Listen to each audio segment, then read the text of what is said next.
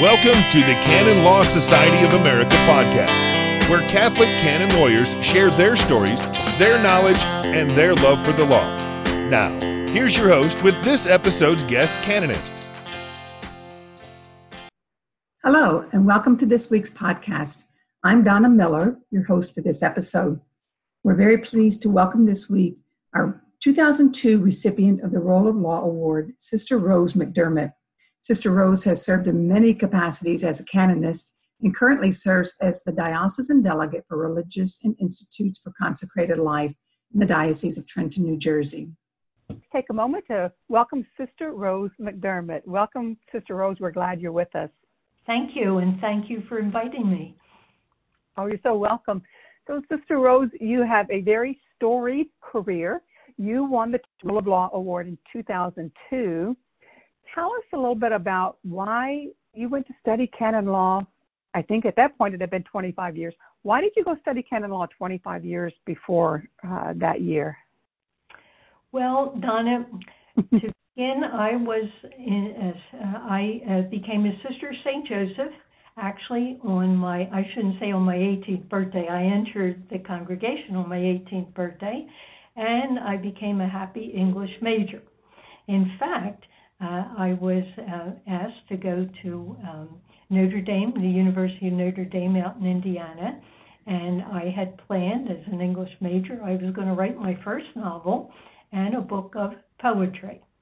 Well, my, you know, uh, religious uh, take a vow of obedience. So my major superior had other designs for me, and I was redirected away from uh, English literature towards a degree in religious studies, and then to a further degree in canon law at Catholic University. So it was a rather labyrinthian journey for a young woman religious, but again, vowed to obedience. Uh, however, I ever remained faithful for that background in literature because I believe firmly that literature interprets life, and it has served me well in understanding the human condition throughout my profession as a canonist. So that's that's my background. So, did you have a choice? That's what I like to ask religious.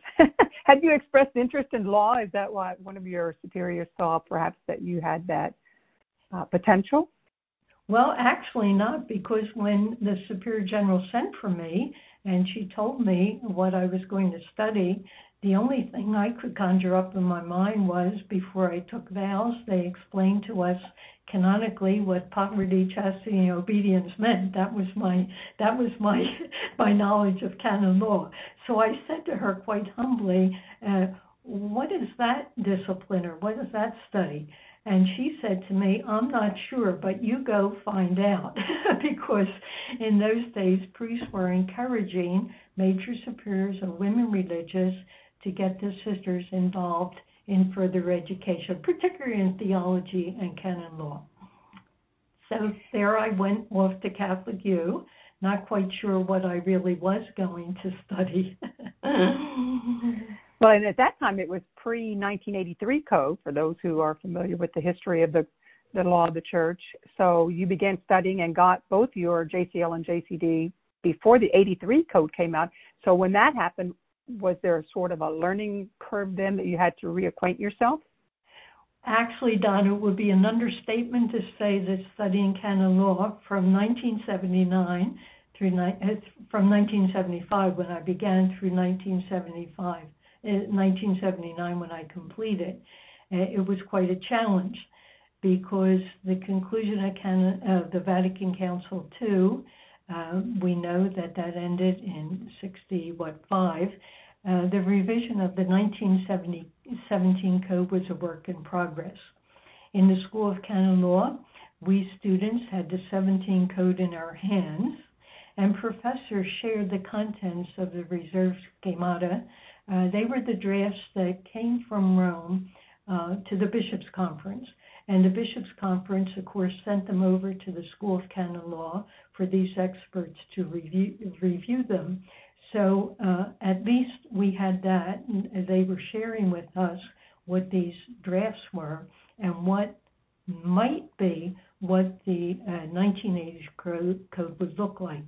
We had no clues as to what we would be what would be expected of us in the oral comprehensives. You know, when we were ready to get our licentiate, our notes were handwritten. Our research papers were completed, by the way, on typewriters, and that was uh, another challenge because uh, uh, I don't know if you ever used a typewriter. You're a lot younger than I am, but you had to judge your space and calculate it at the bottom for footnotes. And if the footnotes didn't fit, you typed the page all over again until it did fit. Anyhow, that was our experience in the School of Canon Law. By the way, too, at that time, uh, the licentiate was only two years. It was when I was a professor that it was increased to three years. I think because a lot of um, students did not have a Latin background at that time. Okay. So then, when you finished your studies in '79, and you then had some assignments within the diocese, is that correct? Yes. Um, what, what happened was when I was still a student, we were encouraged greatly by the professors to uh, become a member, you know, of the uh, Canon Law Society. And uh, I did that. I did that in 1977. It was my second year down at Catholic U. And uh, I did uh, go, we were encouraged to go to the convention, which I did.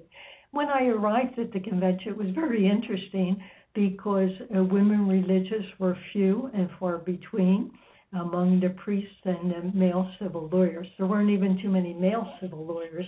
It was predominantly a clerical, you know, meeting and so on. However, I have to say that the men in the society welcomed us and treated us with the deepest respect. We always felt supported by our brothers in the society, and this was in marked contrast, as you know, uh, from uh, the experience of women in other professions. Uh, even in 1980, I was elected to the Board of Governors, and that was uh, something unusual for a woman to be elected to the Board of Governors. And it led me to a better understanding of the society and the responsibilities of the Board of Governors. Uh, we planned for future conventions. We addressed the questions and suggestions of the members, uh, selected the recipients of the annual Role of Law Award, and we approved the financial budget. So it gave me quite a, an insight into the workings of the society, which I, I deeply appreciated. From your earliest years, also, you it's not a surprise to say that you concentrated or you were an expert in consecrated life. Do you see those early years as having different focus? What what were the issues in the let's say the 80s with regard to consecrated life compared to today? Well, uh, actually, um, I, as I mentioned to you, I completed the licentiate in two years, and I was very, very happy to return home to the Archdiocese of Philadelphia with my licentiate. When I had my meeting with our Superior General, she uh, wanted me to go back and to procure the doctorate. So it wasn't of my own, you know, choice that that I went back, uh, because she did explain to me that a lot of priests that were counseling her had told her again that this would be a, very important. All right, so back I went, and uh, I did not have a clue as to how I would employ my canonical knowledge. I did know she expected me to come home and help with the revision of our proper law because as of course as religious proper laws all had to be revised in keeping with what would eventually come out as the 1983 Code of Canon Law. it was funny to be in class because uh, my first two years, the priests kept looking at me kind of quizzical, wondering why I was there. And I apologetically told them I was sent because I had to help writing or revising our constitutions.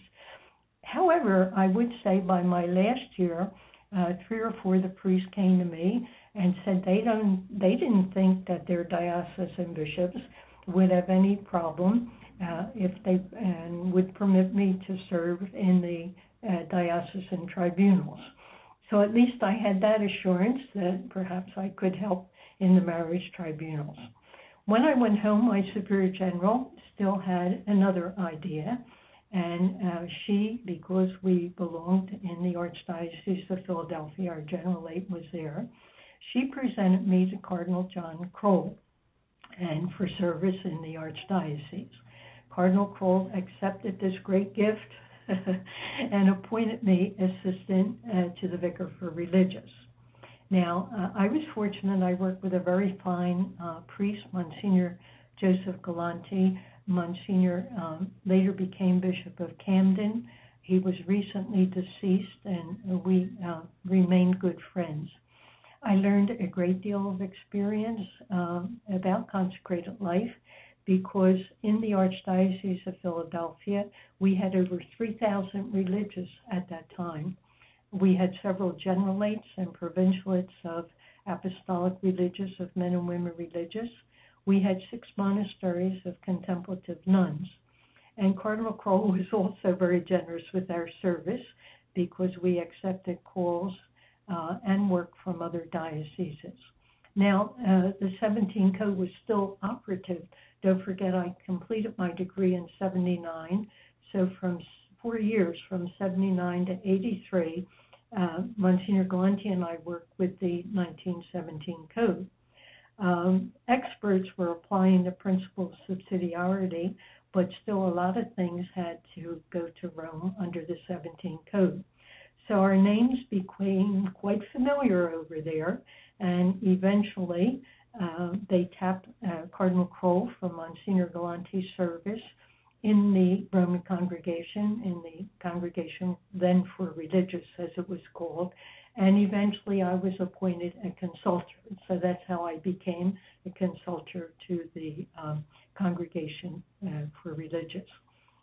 That's also fascinating, and in a way, it does let uh, you know go to the principle of it's not what you know but who you know but i'm sure it was what you knew that, that also got you where you were so, but it, it seems like we all have those kinds of things i mean all of us i think in canon law who we know can get us into Really? different areas or different places Mhm. because then you went on to become a professor a teacher of canon law tell us a little bit about your experience as a uh, teaching canon law Well, um, eventually, I guess my experience came to the attention of uh, the professors down in the my alma mater, and uh, dear Father Jim Provost, another one who has gone before us, a tremendous person. Uh, he invited me uh, to teach in, in the school. Now, of course, this was a humbling invitation because here I would be alongside the scholars who once taught me. Uh, I had to present again as a woman religious the request to my Superior General. She met with the council, and uh, many of them knew me. They knew how I enjoyed teaching. Don't forget, I had taught grade school, high school, college, and now here I go uh, to the, uh, the then Department of Canon Law. So they permitted me to accept the position of professor at Catholic University. And I, actually, I was delighted to teach what I had learned, not only um, in, in law, but also through experience, because you know well, Donna, that it's not just what you know in the book, it's how you apply that book to the human condition. So that's so important. So hopefully the students that I taught, and some of them are bishops today, in fact, one is an archbishop of Philadelphia, uh, learn from my teaching and experience. I also taught sacramental law at Catholic U. I taught a course in lay ministry. And what was particularly interesting uh, in the theological college, I taught the seminarians the introductory course to canon law. So it was a good experience and an overall look at the um, the code. You've also taught at several other seminaries, if I'm not mistaken. Is that true? Yes, I did. I taught at St. Charles Seminary in Philadelphia. I taught at Northampton Seminary for the Vincentian Fathers. Uh, I taught at Boston College, and um, I was asked to teach at Trinity College. Of course, that's not a seminary, but also Mhm. LaSalle College in Philadelphia. So I've been around the bush, as it were. and, and in, in addition to teaching, you've done your own writing. So you, I know that you wrote commentaries for both the 1985. Some people call it the red commentary, and then the green commentary of green. 2000. Yeah. So you you helped write some of those commentaries, correct? Yes, yes. And then I did a text on consecrated life uh, that's under the canon law. It probably needs revision at this juncture.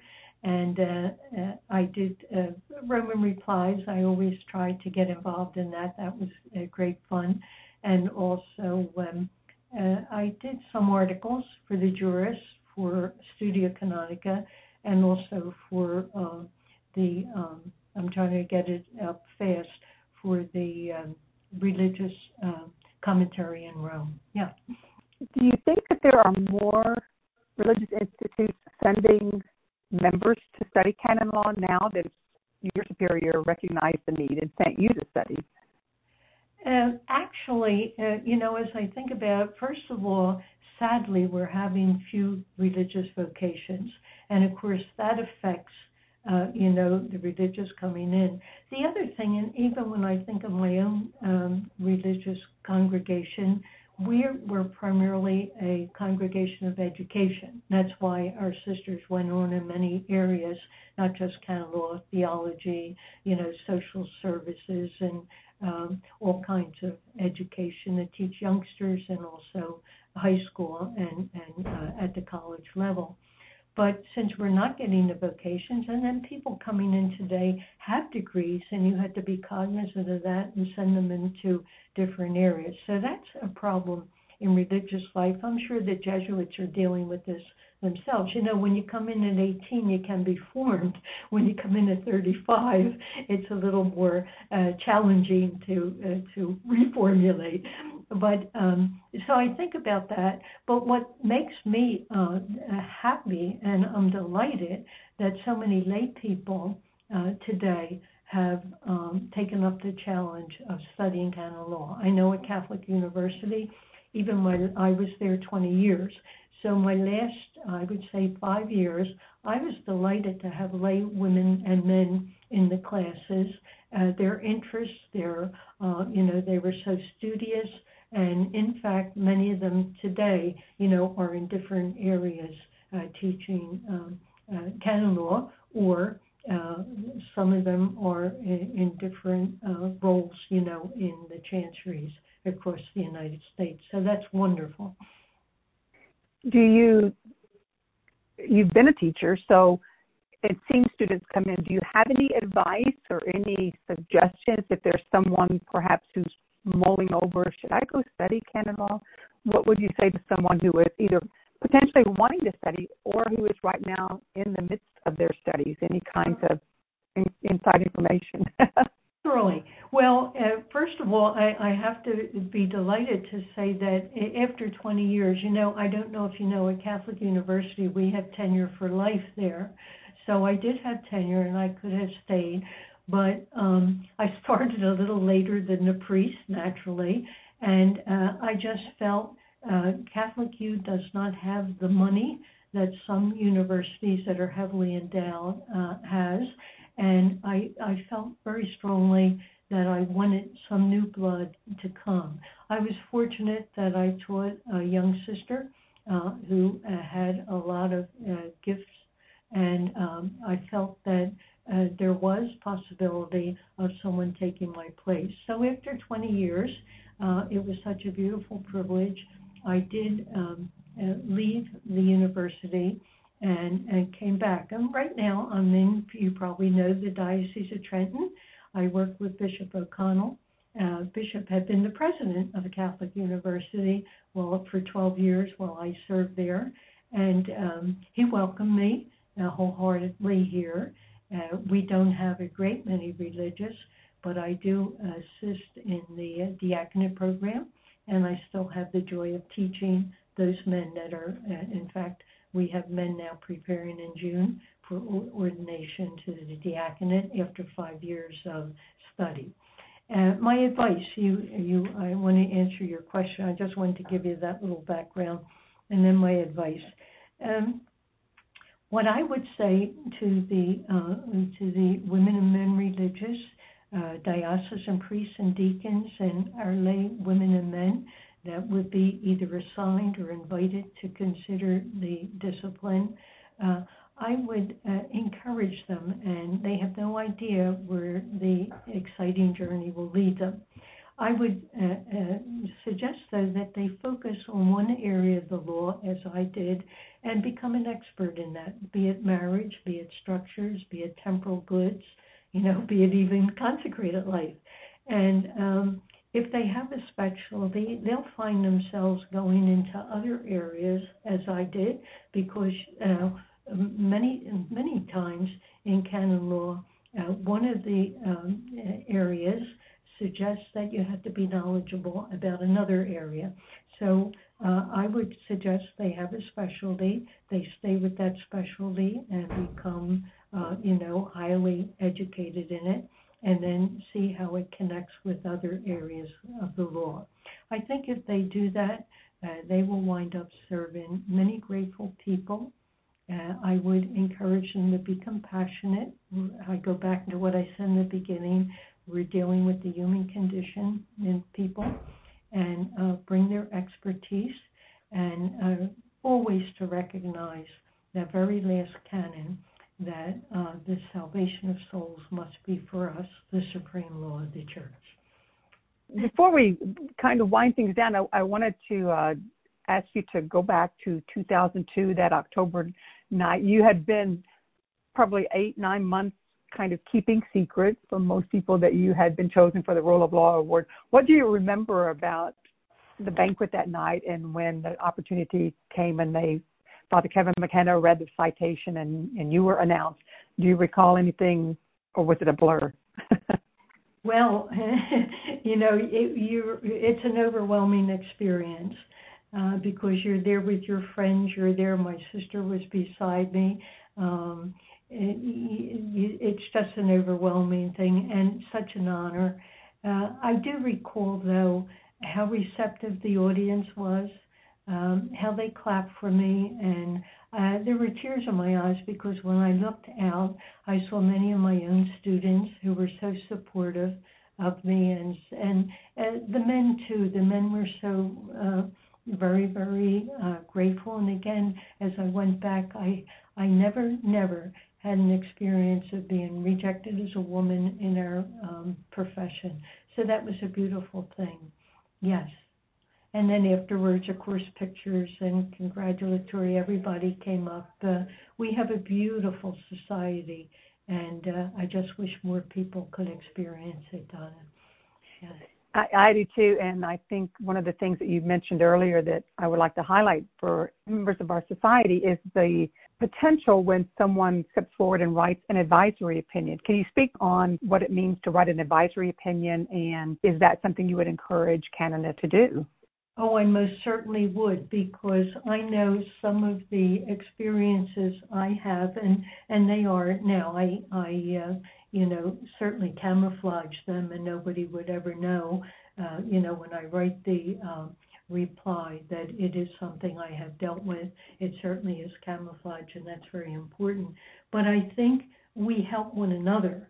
And that's the important thing, that beautiful cooperation. In fact, just yesterday, I went back to Roman replies in my office here uh, in the diocese because I recalled that one of the priests had done something in a, about a parish, and right away I went back because I have all my volumes, you know, from Roman Replies, and they're priceless actually because they are the result of the human experience of our canonists and how they took the time, uh, you know, to write the opinion. And I still do. I think I put one in this year, something about the um, uh, oh, the person who can be the financial officer in the uh, religious institute.